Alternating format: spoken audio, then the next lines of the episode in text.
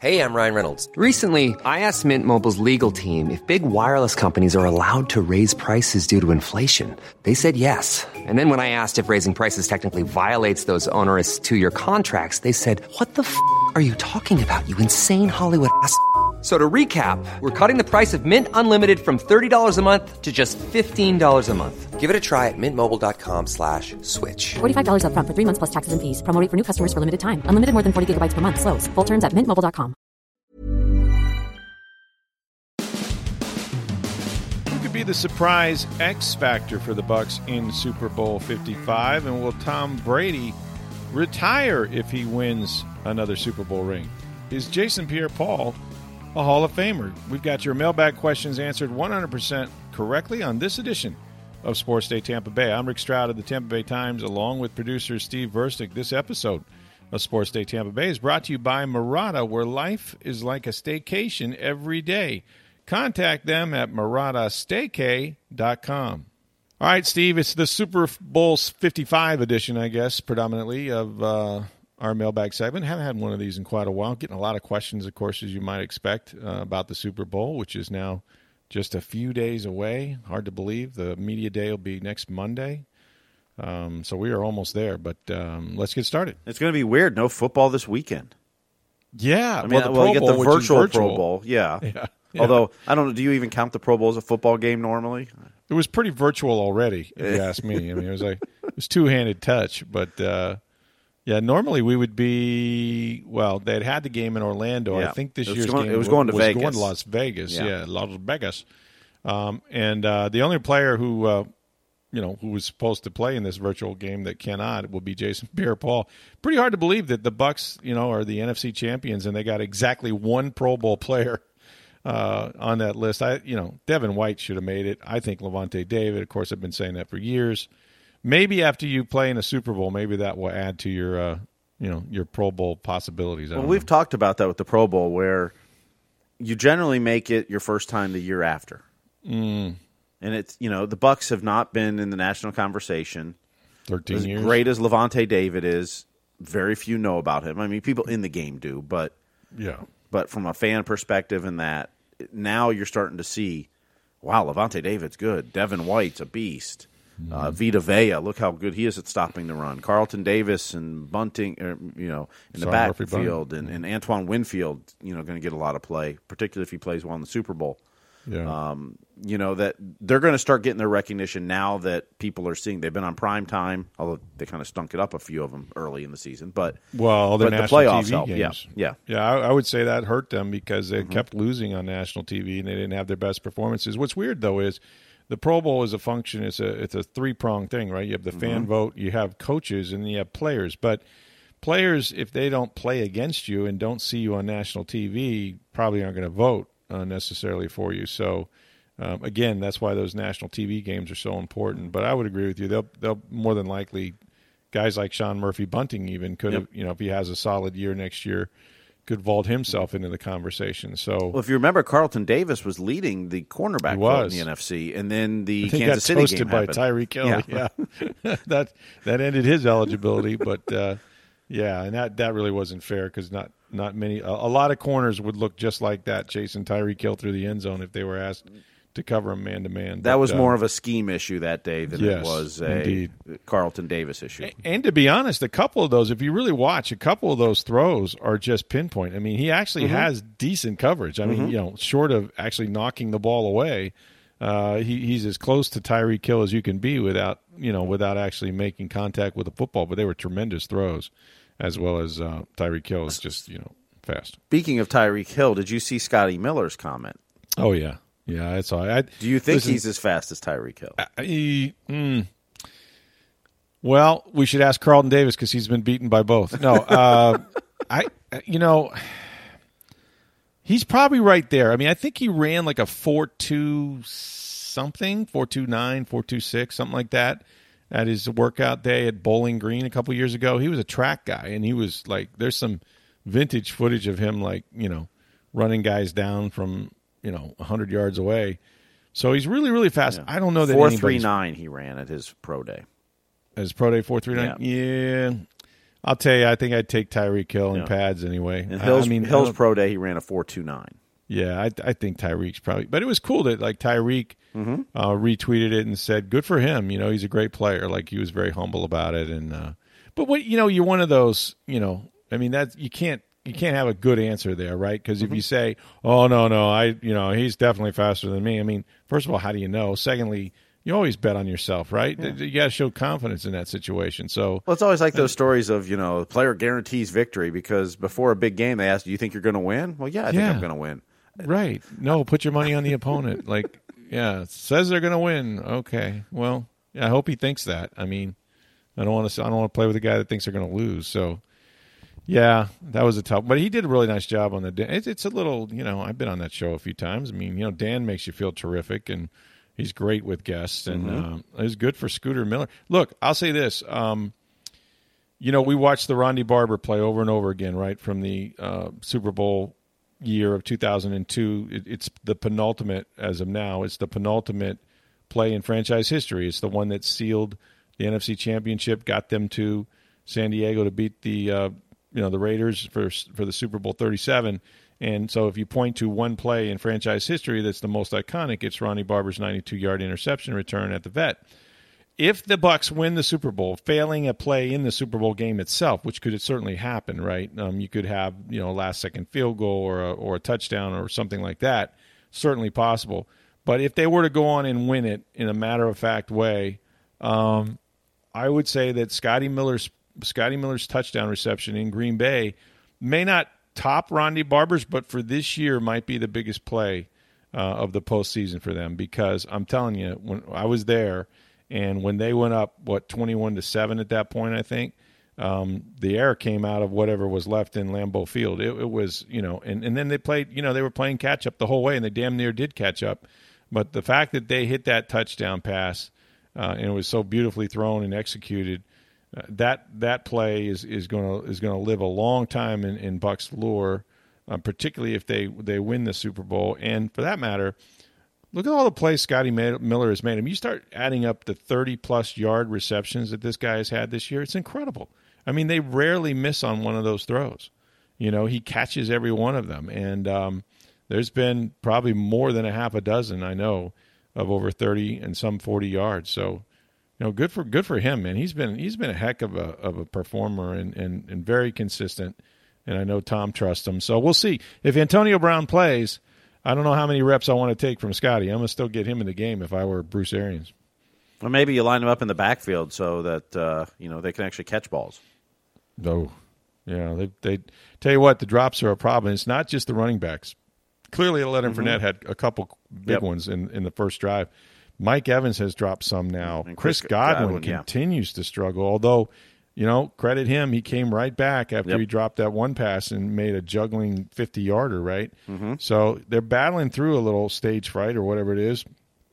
You hope that's not the case. There's also plenty of examples in the Super Bowl history, you know, Jackie Smith and some others that, that drop, you know, touchdown passes. And you don't want to be known for that, right? You don't want to be known for the guy that, you know, if not for this drop, the, the Bucks win the Super Bowl. So they're to have to get that out of their system. And um, it's just, it's weird with Godwin because I'm telling you, for about two years, I don't think Godwin dropped a ball. Like, I think, you know, the number of targets to completions um, were ridiculous, and he may have had one drop all of last season, if that. So it's really unusual to watch him struggle with it, but he's definitely fighting his hands a little bit, and you know, hopefully, uh, an extra week of practice or so, you can get reacclimated. The good thing is the game is at Raymond James Stadium. There's no sight lines that are going to be different for you, and you know, he just needs to relax and play. But uh, that is a story right now of their uh, of their postseason. All right, we'll start with our mailbag, and we'll kind of you may pick Scotty Miller for your answer to this one, but Ellis asked, "Who could be a surprise hero X factor for the Bucks in the Super Bowl?" You know, uh, this is, and there are a lot of people, right? You could look at the defense even and say, well, you know, um, Sean Murphy Bunting or Antoine Winfield Jr., who we didn't get to see in the championship game. Um, you know, there could be a number of guys on that side of the ball.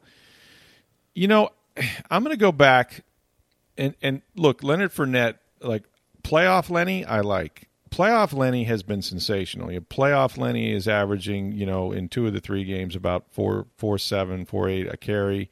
Playoff Lenny has three touchdowns in the last two or three games. Playoff Lenny is the starter right now. Um, however, I'm not going to forget about Ronald Jones because I think in this game, right, you have to stay committed to running the football if if you can avoid falling way behind. I mean, that's going to be the key, right? Stay in the game, stay in the game. Keep that offense off the field. We've seen a bigger commitment to running the football, and we've seen them using both those guys um, as evenly as they can. Although, you know, Fournette obviously had that big 20 yard run, which was run of the playoffs uh, for the touchdown, and so he got the bulk of the carries. I still think Ronald Jones has a huge play in him. Remember the run that he had against Kansas City for a touchdown earlier this season when they were down 17?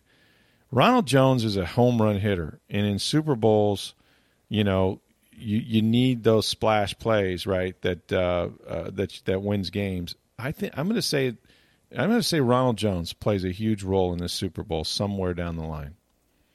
That's a good one. I like that one. I think I think Vita Vea may play a big role too. In in just forcing him and Ndamukong Suh forcing that the middle to be clogged up against Patrick Mahomes. Um, and, and, and, if you can slow down any running game that they have, granted, I mean they pass it a ton, but you slow down Yeah. their running game, it's going to make that back end so much better and, and allow you to, to cover better. Right. Um, you know, I, I just think Vita Vea, when you pair him with Ndamukong Suh, and then you've got you know Barrett and JPP on the outside, that's that's a that's a dominant defensive line. It's made all the difference, and I Mm-hmm. like your pick better than my pick, and I'll tell you why. Because I should have thought of Vita Vea. To me, Vita Vea was the difference in the championship game. Mm-hmm. When you have three interceptions in the second half and they score a total of six points, 6 Mm-hmm. and the reason why that you had five sacks and three by Barrett and two by JPP is they got one on ones. They got one on ones and they beat them. And the reason they got one on ones is because of those two guys inside. You have to put two, you know, two pair of hands on on either Suh or or um, Vita Vea, who pushed the pocket and, and did not allow, um, you know, Aaron Rodgers to step up, which is what he wants to do. And then when they when he tried to escape out to the right or the left, those guys were able to, to get off blocks and make make the sacks. And to me, 33 snaps for a guy that hadn't played in 15 weeks. And you know he's not in the best football shape. You know he he probably has put on a little bit of weight. You know all those things, right? But the fact is, the guy is still uh, one of the strongest guys in the NFL. He's unblockable with one person, and he absolutely can just use his strength and quickness um, as an athlete, you know, to, to to just push the pocket. He didn't play against the Chiefs. If he can do that against Pat Mahomes, Patrick Mahomes, this this defense will be the reason why the Bucks. I still think the defense will be the reason why the Bucks win anyway. But um, you know they have not. They are not prepared for Vita Vea. They have not felt Vita Vea on the field, and that Kansas City Chiefs offensive line. They're down to really one starter. If you if you looked at the beginning of the season, you said, okay, who are they starting? One guy opted out. Both tackles got hurt, including Eric Fisher. I mean, they they are you know credit them. They have had to change the way they play. You know, Patrick Mahomes is not throwing the ball down the field as much anymore. Um, he's using more quick passes. He's you know um, getting it out of his hands a little better. So, and they're doing some things with the bootlegs and waggles and trying to protect that offensive line. But you know, credit Andy Reid for you know retrofitting the game plan a little bit here. But Vita Vea could be a big, big player in this game. I he certainly was in the NFC Championship game. You won't see it on the stat line, but trust me, we watched every play, and they had no answer for him. They he, they could not they could not block him. They could not run inside, and you know it was really um, just uh, what a huge addition for the Bucks to get back at this point in the year after the guy you know fractured his leg as grotesquely as he did against Chicago. All right, Les writes us, and he says, I'm still in disbelief. After that walk-off pick six against Atlanta to end the 2019 season, it seems surreal that this team would be in the Super Bowl. Rick, would you put Tom Brady in the Bucks Ring of Honor just based on what he has done for the Bucks so far? Um, yeah. I mean, not so far. I mean, I, listen, I I think he's going to win a Super Bowl or two. Um, to get to a Super Bowl, would he be with, with with one season? Probably not. Did they? I'm, I'm curious. I don't have the answer to this. Whether Peyton Manning is in the uh, Broncos Ring of Honor or not. I imagine he would be. We took him With, to two uh, Super Bowls. two so- Super Bowl appearances, and and look, I mean, w- yeah, why not? I mean, because it, you know, he transcends just the quarterback position. I mean, we know what he's done, you know, with the over four thousand yards and the forty touchdowns and all that. Like we've been saying over and over again, he has he has changed the entire culture of of this team. The culture is winning. Winning is culture. He's the greatest winning quarterback of all time. And no matter what you think of what's left of his physical skills or not, I mean, he is he took a franchise that didn't make the postseason for 13 years and has them in the Super Bowl in the first year. And if he does anything close to that again or wins this one, I wouldn't stand in the way of a guy going in the Bucks Ring of Honor. I mean, it's an honor to have him on the team. Why not put him on your stadium? You know, remind people that hey, Tom Brady's career finished here. Um, you know, I'd have no problem with that. And the fact is, other than Doug Williams, right? What other quarterback is up there right now? I don't. I don't know that there is one. Is there? Steve Steve Young's not up there because he didn't win. But um, you know, Trent Dilfer, same thing. I mean, you know, Jameis Winston's not going up there, even though he's the all-time leading passer in Bucks history. So, uh, you know, Tom Brady has you know set the touchdown record, most touchdown passes. He holds a bunch of passing records, other than, and I think he's the second. I think he might have. I think he's third all time for a single season in terms of yards. Jameis has the first two, I believe. So he's already etching his name into the record book. So yeah, if you if you put rings on these guys' fingers, man, you deserve to be up there. Hell, you may see a statue outside the stadium. I mean, Jason Licht talked about wanting a statue of Bruce Arians outside the stadium. Trust me, if he wins a couple Super Bowls, man, or maybe even one, you might see Tom Brady's image out there too. I did a quick internet search. It doesn't look like Manning is in the Broncos Ring of Fame, is what they call it. But, Ring of Fame. but okay. I mean, well, you know, there's still time to put him in. He's only been retired for four or five years. So. Yeah, and he's going. And typically, what, what you know, I mean, sometimes you can do it before or after. Sometimes they wait until the guys go into the Pro Football Hall of Yep. Fame. If you got one of those type of guys, you know, you don't want to, you know, not for nothing, but it's just our Ring of Honor. It's not exactly Canton, Ohio. Um, yeah, we'll see. I wonder. I wonder how Denver feels about that. I mean, I, I, you know, he didn't play there long, obviously, but man, he made an impact. No, but Lynch Lynch only played four seasons there, and he's in the Ring of Fame. There so you go. It doesn't Yeah. have to be. I would bet that. Peyton, I would bet Peyton Manning ends up there. I would you think know, so. I mean, he did at bring him a point. Super Bowl. Mm-hmm. Simon and Joe both had uh, similar questions, and essentially it was: if Brady wins this weekend, is he going to walk away, or how long do you think he's going to play? He will not walk away, in my opinion. And I, you know, Well, we heard, we heard Bruce Arians say hell no to walking away. Uh, Well, Bruce is hell no, and and that didn't surprise me. The question was good, but it wasn't anything I thought would be answered any differently. Um, no, Tom Brady will not walk away because if you know anything about Tom Brady, it's that he thinks people want him to walk away, and that's precisely why he won't. Um, you know, he loves it down here.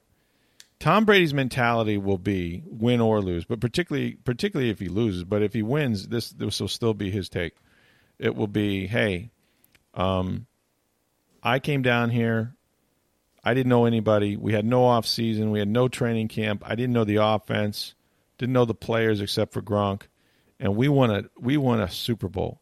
Watch what I can do with some normalcy in a second year of this system and and knowing these guys now to start a season right as opposed to my first games in New Orleans I hadn't had a single preseason game or been on the field with these guys at all. He's going to say hey that's just I'm just getting started you know? The old Al Pacino I'm just getting warmed up. It's going to be exactly that for Tom Brady. And look what evidence is there that any of his physical skills such as they are have been eroded at all. I mean, he threw the ball beautifully, threw it down the field beautifully, threw it with velocity. Um, has a good offensive line, a good defense. This team's only going to get better. No, he's he's not going to walk away if the confetti falls on his head, unless unless Gisele says, you know, no more. And I mean it. I'm leaving you. No more. But I think they've worked that out. I think she recognizes that he's going to play football until he thinks he can't play at a high level anymore. And there's not a whole lot she can do to stop him. You know, uh, as long as his health is good and he's not taking shots to the head, there's no evidence that he is. Um, if he comes out of this Super Bowl healthy, then absolutely. You know, barring anything health related, Uh, Tom Brady will be back in 2021, and if that goes well, I think he'll be back in 2022. Maybe Gisele was just uh, Gisele was just saying no more New England winners. That could be. You know, That could be. Maybe- She's got to be happy too. It's Yeah. warmer down here. Yeah. well, they're moving to Miami. Yeah, they got the big house going up Yeah. in. That's going to take at least two years to build, right? So Well, you know, you got a two year contract here, so you're here for those years, and you got one more year. You'll probably have to add a year, you know, for 2022. Sure. Uh, I don't know when that'll happen or if it will happen, but um, yeah, he's not. He will not. I I'd be willing to bet Steve's mortgage that Tom Brady will not will not leave after after this season. wow, they win or thank you, thank you for betting that. Well, hey man, if you win, you know, get your mortgage paid off. there you go. Brian asks, "Is Jason Pierre-Paul a Hall of Famer?" Stats at this point: 89 sacks, 20 forced fumbles, 119 tackles for loss. He's close to Simeon Rice range, but could get a second Super Bowl and played a majority of his time with the Giants, which could help. It will help him the fact that he was in a major market. There's no question, and his story is compelling because of the catastrophic hand injury that he came back from, and a lot of people thought he would never play again. He's sort of had two careers, right? One one before that, and one since, And the car wreck. and and the broken neck. I mean, this guy's Job, but um, it, it really is compelling what he has been able to overcome.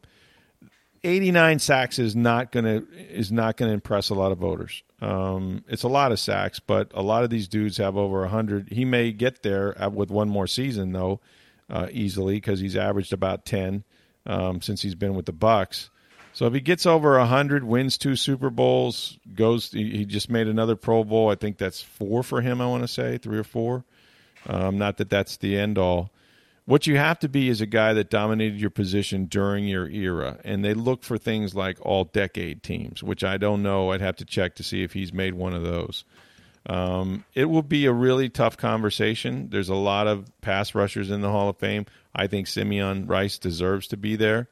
I think he, he may have the toughest path. I mean, that guy averaged 10 sacks a year for his entire career, just about. And, and we know what a big part of the Super Bowl run and the, and the good defenses he was in Tampa. But a Super Bowl ring, yeah, and, and particularly if he plays well, like he played great in the championship game, right? So you look at moments, you know, when you get in that room, and I've been in there once as a voter, um, they highlight, you know, playoffs, they highlight the postseason. Uh, you just can't rack them up, you know, uh, against a bad team in, in September. So if he has some some Super Bowl moments, he's had some playoff moments already. I'd say he'd have a pretty good shot at it. And the New York market is a big deal too, because obviously, you know, you get more voters from some of the bigger uh, media markets, um, you know, multiple newspapers and things like that. Uh, so that that will help him um, because I think there's a small market bias when it comes to the Hall of Fame, and that's why you know you don't see a lot of players from you know Carolina or Jacksonville or Tampa Bay, and and um, you know it's just the way it is. But um, one more year of, of production, He signed for another year. I think he'd have a really good look at it, especially if he wins his second Super Bowl. Yeah, he did not make the all def- uh, decade team. Not an all decade. That will hurt him. Yep. That will really hurt him because almost all those players do, you know. And it's one of the things they held against John Lynch. And so the problem with John Lynch's thing was is that his best years, right, as a player, he he was drafted in '93, but his best years were '95 to 05. Well, so you were great for half a decade in the '90s and fantastic for half a decade in the 2000s, but you weren't, you know, your your your timeline came in the middle of both of them. Right. So it, it stopped John Lynch from making an all decade team, and that was actually used has been used against him, um, simply because you know he didn't make it either decade. Richard writes, I'm thinking of being in Tampa for the Super Bowl. Are there any places in particular holding watch parties near the stadium? Will the Bucks or the league have anything official to watch the game nearby? Geez, I you know I don't know. I know that the uh, a lot of the events um, like the NFL Experience they're is sold out, right? A lot of the NFL, And there's mask Um, mandates for those, even though they're outside too now. right? Yeah, the city of Tampa is doing that. I listen, unless you're a huge fan of the Kansas City Chiefs and you just want to be around the atmosphere, they're not even getting here until Saturday. I don't don't believe Friday or Saturday. Saturday, I think. Yeah, so I mean, uh, my thing is watch parties. Yeah, I mean, I'm sure there's a lot of bars that are open. You know what I mean? Like, but do you want to go there? You you feel safe? Do you feel comfortable? Um, I I'm don't- not aware. I don't no, believe there's no NFL sanctioned ones. Yeah, I don't believe the league or the team is going to do anything officially, mostly No. for social distancing and that. They're trying That's to correct. discourage that stuff. That's correct. They will not. So yeah, this will, you know, this is going to be more of a virtual Super Bowl uh, in every way. I mean, they're not even doing NFL honors where the, we talked about the Hall of Fame when the Hall of Fame class will be announced and where they do the Walter Payton Man of the Year and the Offensive Player of the Year and all those awards. They'll still have a TV show, but normally that would be held at Emily Arena or someplace like that with a giant audience. It's going to be all virtual. You know, everything. And I will say that in the NFL, because of where we're at with with the inoculations and things like that, and we're way behind as far as uh, getting shots in people's arms. I I would imagine the off season will look like last year's. I I think by April they still will probably want to do a virtual NFL draft. I, I don't I don't necessarily see a lot changing. Maybe maybe they go back out to Las Vegas and do some of it in person, but um, I think and you know I think they learned some things too with the off season workouts. I think the players liked the fact they didn't have to be in facility that they could do virtual meetings and workouts on their own and I think you're going to see a lot of those things still remain in place and then until hopefully by next fall when um, when this country comes back um, and coronavirus is hopefully defeated, then we can get people back in the stadiums. But um, it's going to be a while. So yeah, NFL parties. I wouldn't spend a lot of money trotting down to Tampa Bay for that.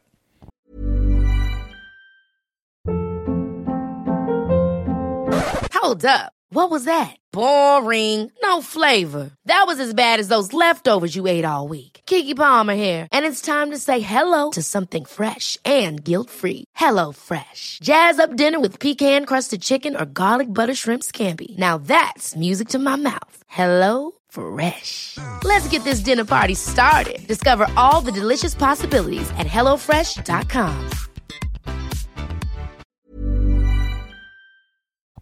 All right, David, right? And this was uh, about a conversation we had earlier in the week. If other quarterbacks like Russell Wilson or Aaron Rodgers try to form a super team, do you think they'd be in for a rude awakening when they find out how incredibly hard it is to do and win after Tom Brady made it look so, quote, easy?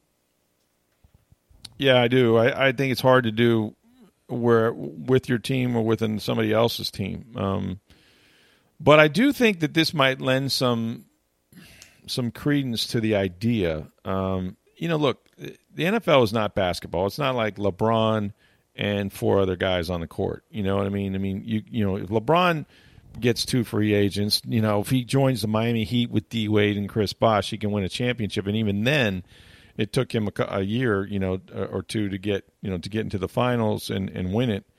Um, so it's not basketball, but I do believe that NFL quarterbacks, particularly the legacy guys, the Aaron Rodgers, the Tom Brady's, if Russell Wilson, you know, has the longevity in Seattle, I do believe that they have immense power, regardless of what their contracts say, to say, I want to go, I want out, I want here, uh, I want, and, and and and I do think that they can have tremendous influence on free agents going to play with them. We saw it. I mean, Tom Brady kind of gave you the template, you know.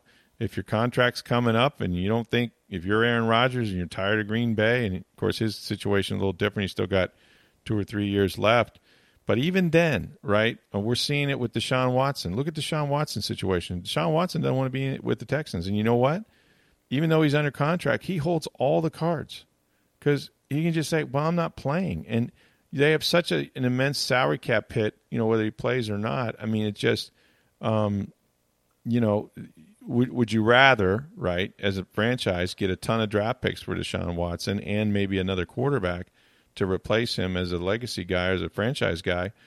Or are you going to sit there and say, well, you know, we're going to let him sit out and stew for a while because we're never going to, you, know, you don't want, you know, at that position in particular, you can't have a guy that's not all in. You can't have a guy that doesn't want to be there if he's the quarterback of your football team. He ha- he wields too much power, and so I think I think those quarterbacks that have that kind of ability and that kind of, of pull are going to have a lot. Are going to realize that they can do this and they can get out of situations and they can pick teams that have weapons and, and receivers and defenses and you know and again particularly like look what is Matthew Stafford going to do you know um, the Lions have said they're going to trade him. He was what 34 years old, 33, 34 years old. Still got a lot of football left in him. He should try to get traded to a team. Now, you know, ultimately, it's the Lions can take whatever deal the best that's out there, but he he'll have a big say in it, and he's going to make somebody, you know, a Super Bowl contender. I really believe that. So. I think you'll see more and more of this. I, I, am going to be interested to watch, especially the Texans situation, who just hired uh, David Culley, I think, um, as their head coach. Used to coach here, in fact, uh, under Sam Wyche a couple years as a receivers coach. He's 65 years old now, and um, I think these quarterbacks will be on the move and form and will form as, as go to as great a teams as they can find.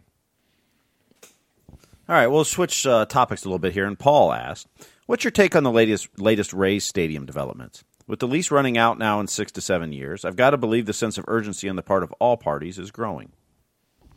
Well, it certainly is with the city of St. Petersburg because they want to they want to develop that area and they should. And um, you know that that was kind of a weird, ugly scene. You know, with the mayor of St. Pete saying all the demands that the Rays had put on for a temporary home. I mean, they weren't even advocating remaining here. They're still pushing the Montreal plan, and you know, I mean, if I'm Mayor Kriseman or anybody in the city of St. Petersburg, I'm like, look, why am I? I'm building you a stadium and giving away all these development rights and and and revenue, so that you can go play half your year someplace else. And you know, for a long time, the Rays weren't even considering the Tropicana site. It was not. It was a non-starter. Now all of a sudden, it's back. It's back in uh, the discussion, which is great if they want to remain in Tampa Bay um, but I kind of agree with Kriseman. It's like you know what? Why are we why are we giving away the farm here um, when you guys are still you know looking to to split the season? I, I, just I have a problem with that. And and then Sternberg comes out and says, "Well, no, no, no, that's just the starting point of our negotiation. We didn't say that was a bottom line. Well, let's get to the bottom line, okay? Let let's." Let's stop playing the, you know, you'll get my best offer on the final day when the moving vans are pulling up. Let's go ahead and actually, you know, say what you mean and mean what you say. You want to be here, you don't want to be here. You want a temporary, you know, a, a six month stadium or a three month stadium, or do you want one where you can play year round in Tampa Bay? I mean, what what in the hell do you want to do, Stu Sternberg? You know, spit it out so we can all read it. Um, well, I think that, of, I think they've been very clear. They want the half half. They year, want the Montreal, Montreal, plan, okay, but they still well, got to get a stadium in Montreal as well. So they can't they can't go all in on it's going to be half half because you still got to get two stadiums at that part. Right, but am I building you one on the premise that you're only here half the time, and then and and giving you all the development rights to it, or a bunch of development rights to the well, property? Yeah, that that I agree with. That the city of St. Pete can't do that. I mean, I, I couldn't do it for a, for a team that's only going to play half its games here. I mean, we'll figure out a way to get you a stadium somewhere in Tampa Bay, maybe for half a year, but it won't be there, and it won't be with that much a giveaway you know, mm-hmm. Um, because he what he's trying to do is is use you know the development rights to finance his portion, quote unquote, his portion of the stadium, which he has never committed a, a number to either. And again, we're talking about half the season. What are we talking about? We're talking about practice. No, we're talking about half the season. We're not talking about a whole season. We're not talking about a team that wants to stay here. They still got this Montreal plan in their eyes. I'm I'm I'm with Kriseman on this one. I'm like, listen, you know, you want to talk about a, a full time stadium. You want to stay in St. Pete. You want to, you know, you, you know, you want to use these development uh, rights to to finance some of this. Well, then we can talk. But you know, this is not what you're coming to the table with me at. You're you're, and then and then to back down and say, well. I'm not going to negotiate this in public, but that really that was just our first offer. Well, let's haven't why aren't we past that point? Or can we not just, you know, put out the real the real numbers and, and, and negotiate from a place of you know integrity here and and you know if, if, again they still have the Montreal plan and to me to me that's a bit of a non-starter if I'm the city of St. Petersburg. I just is. I mean that that's a valuable piece of real estate down there, one of the last ones in the city. I get why if I'm if I'm you know somebody responsible for the the good of St. Petersburg, um, why I'm not just going to give that away unless I get you know a baseball team in return. So that's how I feel. I, I don't know how anybody else feels, but that's how I feel. All right, Steve asks, do you think that Josh Heupel jumped at a bad SEC job at Tennessee because UCF may struggle in the near future? Are there any positive reasons why he would take the Tennessee job? Yeah, it's called money. Uh, my guess is well, he got paid more, but well, I mean, money, even, even, so, and he's working for an athletic director he knows and trusts and likes.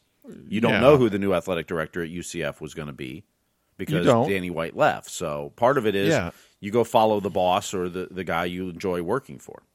Right. I mean, good for you. You've made an impression on the boss that when he got the Tennessee job, he reached back and brought you with him. That's how it's supposed to work when you have bosses. Hasn't necessarily worked that way for me, but I'm just saying is it's supposed to work that way. Um, hey, you went from But- the Evening Independent to the, t- the St. Petersburg Well, Times. yeah, and- I told that story. There you go. Bob Silver, where are you? You should brought me to Seattle. You like me so much. I think Bob's retired now. Um, but nonetheless, uh, you know, I Tennessee. It's look, it's a step up, right? I mean, it, no matter what you say about the worst team in the SEC, and I'm not saying they're the worst, but you're you're a, in a Power Five conference. Okay, a lot comes with that right? A whole lot. Uh, facilities, recruiting budgets, uh, you know, salary, uh, elevation of your own profile. I mean, come on, you know, we're we're all big boys here. It's because he asked. You know, why did he go? Mm-hmm. Because he asked. And and so and and the thing is, and, and I don't follow college football as closely as some do. I don't know that Heupel was doing all that great of a job at UCF. To be honest with you, I, I don't know that he wasn't, but I. well, he know, didn't win a national championship no, there you go. like his Scott did. predecessor, but Yeah, yeah. And Scott Frost, you know, went from there to Nebraska. Of course, he had a tie to Nebraska, but I'm just saying, Nebraska, Tennessee, you know, you know, advantage Scott Frost. But it sure seems like you know UCF, like a lot of these teams in the American Athletic Conference, these are these are not destination jobs. These are stepping stones. You know, um, and so good for him. You know, now was it was he going to find at Tennessee? Well, maybe the new athletic director will make a difference, but uh, for whatever reason, Rocky Top has been down for a long time um, since full, Phil Fulmer, but uh, and Peyton Manning probably or Ty or, or Tee Martin or whatever. Um, so it should be it should be a place where you can play and have success. It shouldn't be you know a doormat, but they've had a lot of coaches run through there and nothing has worked yet. So I get why Heupel went, and frankly, you know, there's there was every reason to go. I don't think it's about UCF. I think it's about the opportunity of, of coaching in the SEC and coaching, you know, with the support of that guy and, and whatever money they have in a Power Five conference, all that. So good for him. I, don't begrudge him going. All right, we'll end on this. And Adam wrote says every time the playoffs come around, I can't help but think of Jim Mora's playoff rant. Got me thinking of the other famous press conference takes like "I'm a man, I'm 40," "They are who we thought they were," etc. You really don't know the names of those who asked the questions, though. I was curious if there are more famous in Rick's line of work, and do they get kudos for getting those takes? I also wonder what your favorite take that you've ever gotten out of anybody has been. Wow, I'd have to think about that. Uh, well, the one of the my favorite sound bites, as you know, is "You play to win the game." Hello, you play to win the game. Hello, and and when I do that, you know, most people forget the hello, and that's what that's what annoys Herm Edwards. He always goes, "Don't forget the hello." Hello, that was Judy Battista, who you know you see on NFL Network, used to work uh, in New York. Um, I don't know the. I should know because it's my business, but I don't know who asked the other questions of Denny Green. You know, they are who we thought they were, and we let them off the hook. Um, or Jim Mora. Um, Well, now now you have access to every press conference and can actually see who asked questions. Back then, you didn't always have that right. access. Yeah, that's true. It's a now it's a Zoom. Now call. everything's you know shown live on NFL Network or you know whatever the sport MLB Network, what et cetera. Where back Yeah. then you didn't, you just saw the sound bites. I got to remember that because I, I kind of like sit up here in my uh, you know in my room up here upstairs and, and forget that national TV is actually potentially going to be watching this live. Oh, I, I, I, the amount of Zoom calls I sit on to for you know, you name the sports, and the amount of reporters, writers, whatever that have no clue that this is being seen by everybody. You're just going, "What are you doing?" was not to call him out, but was it wasn't Mark Cook shirtless the other day? He didn't know the camera was on. I mean, you know, or you know, I mean, I mean, tattered shirts, or you know, just I mean, sitting there, you know, practically laying down on the couch. You're like, you're like what are you doing? Everybody Yeah. can see you. Yeah, I think you know that old. Uh, you know, the mute button also includes the video Yeah. button. Sometimes, you know, it's the it's the Folgers coffee. Like you're afraid, Yeah. you know, Yeah. move that move that camera up, we can see your thigh, you know, kind of thing. Um, yeah, I don't. I don't know. The favorite. My favorite. What was the response that I got? Rick. Wow. Don't go leading the charge. Now Tom got a lot of them. You know. Yeah, like uh, especially on radio and things like that. You know, discouraged. I go back to disappointed.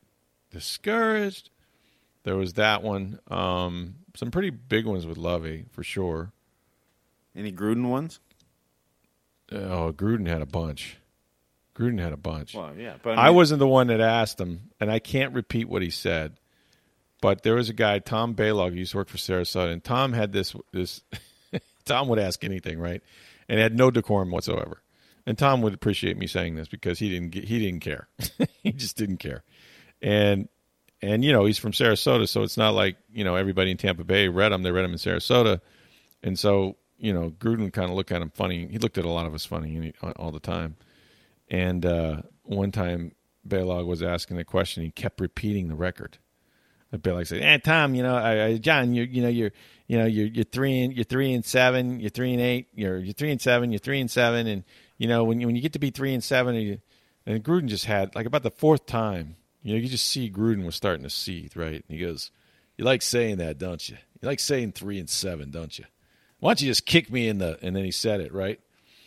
And I, and we were all like, oh, "Man, we were on the floor laughing." But yeah, there there's been there's been some. I mean, I have to think there's not been any there's not been any like we haven't had that meltdown, right? I mean, the closest it came to a moment was, uh, and I don't think anybody really. I, I asked the question. You can go back. I wrote it. It's called the Crying Game. With Josh McCown, the first year under Lovie Smith, they were one and eight, and he had poured his heart in, in into the uh, to the season, and he was going to be benched, right? Um, but they lost a close game, and he came in there and he just got emotional all of a sudden.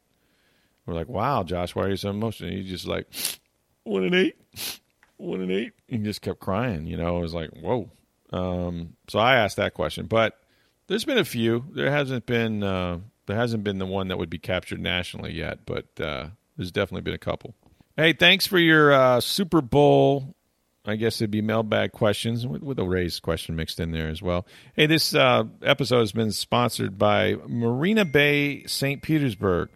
They have luxury waterfront homes where sports fans and enthusiasts live and play. Marina Bay is a 60 acre gated community on Boca Ciega Bay. All new construction and available right now. Contact them at marinabaystpete.com or you can call them at 727 906 3300. That's 727 906 3300. We are just one week away from Super Bowl 55. We'll have lots of coverage next week. Of course, in the meantime, have a great weekend. For Steve Verstick, I'm Rick Stroud of the Tampa Bay Times. We will talk to you on Monday.